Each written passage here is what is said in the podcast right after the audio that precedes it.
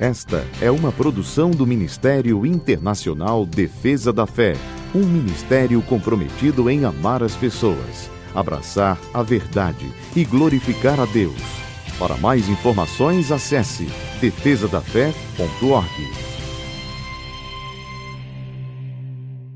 Oi, eu sou Camila Licurgo e venho aqui para apresentar o nosso devocional de hoje.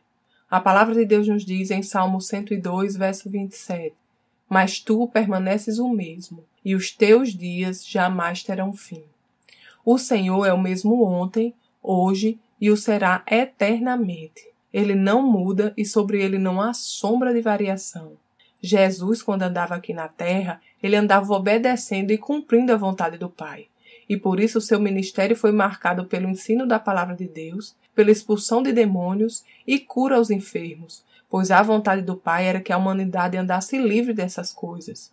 E como é maravilhoso saber que o nosso Pai não muda, que ele continua o mesmo, como a mesma também continua sendo a sua vontade para nós. O mesmo Jesus que andava cumprindo a vontade do Pai continua sendo o mesmo, muito embora agora ele se encontre à destra do Pai, antes de ir, ele nos comandou que continuássemos a boa obra e que apresentássemos o reino de Deus, ou seja, a vontade do Pai, a toda criatura. O nosso Deus não muda, ele é bom e a sua vontade é sempre boa, perfeita e agradável. Por isso, assim como Jesus, devemos andar neste mundo perverso apresentando a vontade de Deus para a humanidade e mostrando que o mesmo Deus que salvou, curou e restaurou quando Jesus andava sobre a terra, continua sendo o mesmo Deus que salva, cura e restaura no presente, que deseja nos dar uma vida plena e que anseia por estar conosco por toda a eternidade. Vamos orar? Pai amado, obrigada porque o Senhor é bom e não muda. Obrigada, Pai, porque a sua vontade é sempre boa e o Senhor sempre tem o melhor para a minha vida.